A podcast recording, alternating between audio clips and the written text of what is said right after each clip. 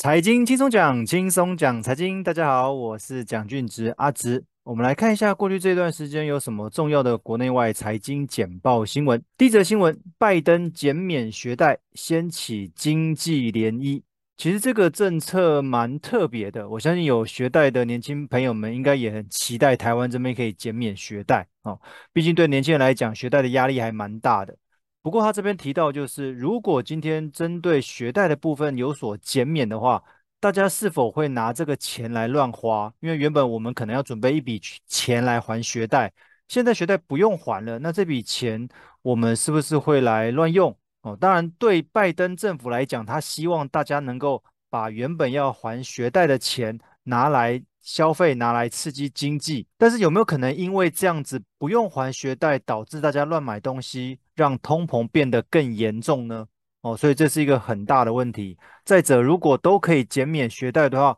未来大家是不是都会来借学贷？这样子以后资金是不是会变得越来越薄？哦，货币会变得越来越薄，哦，这是一个很大的问题。第二则新闻，专家示警，美国经济恐怕衰退到2024年。当然每个人对于全球的经济趋势的想法不太一样，不过就目前来看，2022年的确遭遇到蛮多的事情，而且到现在已经9月份了，世界各国的通膨似乎都还没有有效被压制下来。当然之前我跟各位提到过，一方面是疫情的关系，另外一方面是战争的关系，导致通膨没有办法因为透过升息而有效压抑。那如果这个事情没有解决的话，接下来是否就不会再有升息，反而要透过降息来刺激经济？哦，所以其实2023年目前的经济是不太看好的，所以才会有专家说有可能会一直到2024年的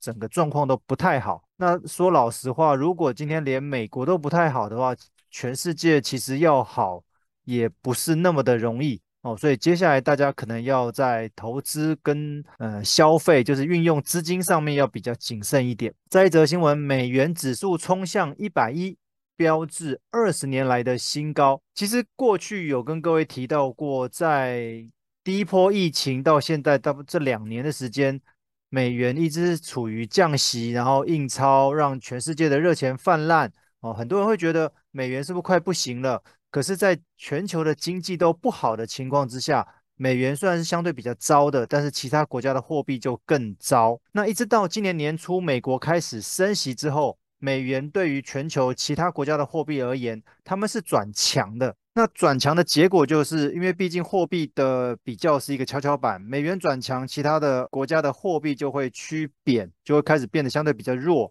不过世界各国都不希望自己的国家的货币弱得太夸张，所以也跟随美国的脚步升息，所以现在就变成美元独强，那其他国家的货币要跟上，如果没有跟上的话，整个经济会出现很大的问题。不过现在麻烦的是，美元因为透过升息的关系实在是太强了，哦，这样子会导致日元甚至欧元，哦，因为这两个是对作比较明显的货币，哦，变得非常的差。好，哦，像现在日元对美元已经来到140了，哦，可能2-3个月前有换日元的朋友们现在有机会换到更便宜的日元，但是有没有可能继续下去不知道。所以其实美元独强似乎也不是一件好事，但是这个要看美国联准会那边什么时候停止升息，哦，才有可能让美元的强势不会一直持续下去。再来，刚刚讲到联准会主席鲍尔就说了，持续升息直到通膨受到控制。不过我刚刚提了，这次的通膨主要是因为疫情，主要是因为战争，那这两件事情如果没有有效解决的话，其实单纯透过升息来抑制通膨并不是那么的容易。不过既然联准会主席都这么说了，持续升息下去，尤其是今年一年内已经升了好几次，那会不会影响到经济复苏？那甚至于升息升太多的话，对于很多项目的借贷，其实对借贷的成本都垫高来讲，对很多公司的营运或者是个人资金的运用上面都是不利的，哦，所以这个也是一个很矛盾的地方。那这个部分我们只好持续观察下去。再来，我们进到欧元区。欧元区刚刚提了，因为欧元跟美元是对坐的状态，那今天美元强的话，欧元是相对弱，不过，欧元为了要抑制通膨，因为现在其实美国跟欧洲的通膨都非常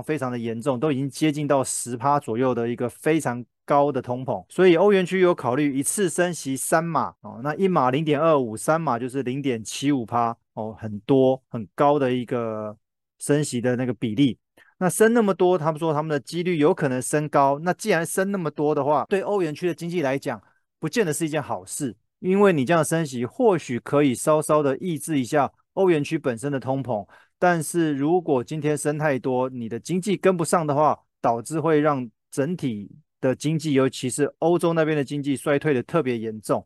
那因为欧洲这边的问题还蛮多的，一方面他们在战争的距离非常的近，第二方面他们现在马上要进入到冬天，他们的天然气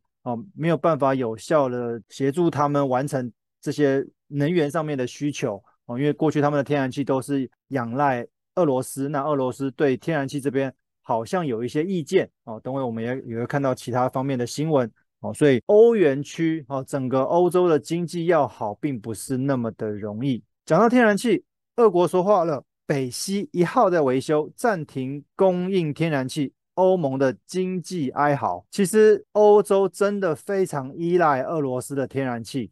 偏偏现在欧洲大部分的国家跟俄罗斯来讲是对立面，因为战争的关系嘛，那欧洲就讲说，你们既然过去那么需要我的天然气呢，我现在就弄一些维修的名义，当然不知道这个维修是真的还是假的，我暂停供应天然气，我看你们欧洲国家怎么办。我刚刚提到说，因为冬天他们对天然气的需求非常的大，如此一来，一旦断了天然气，他们的能源价格会飙高，那通膨也会持续的居高不下，这个对欧洲来讲是非常伤脑筋的一件事情。好，那关键还是在欧洲跟乌克兰，还有俄罗斯他们彼此之间的一些关系，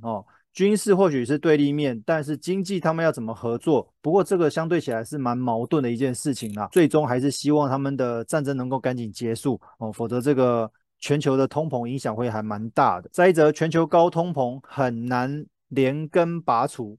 一方面是通膨这件事情会导致物价上涨，而且更麻烦的是，很多物价一旦上涨，很难回到过去的价格，因为已经变贵了，就持续贵下去，所以这个要从通膨变成稳定的通膨，甚至要通缩，这个没有那么容易，尤其今年的通膨影响的层面非常的广。当然刚刚也提到过，这是因为今年同时发生了很多方面的事情，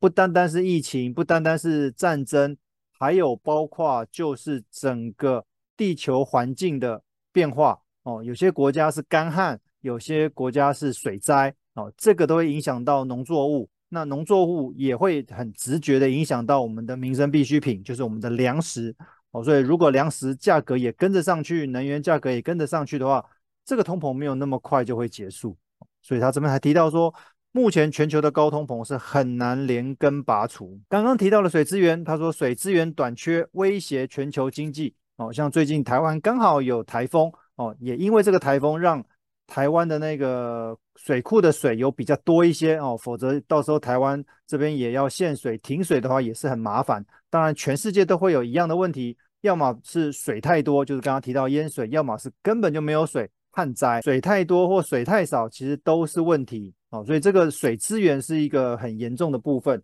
不过这个又回到就是地球暖化的问题，因为地球暖化导致南北极的冰川，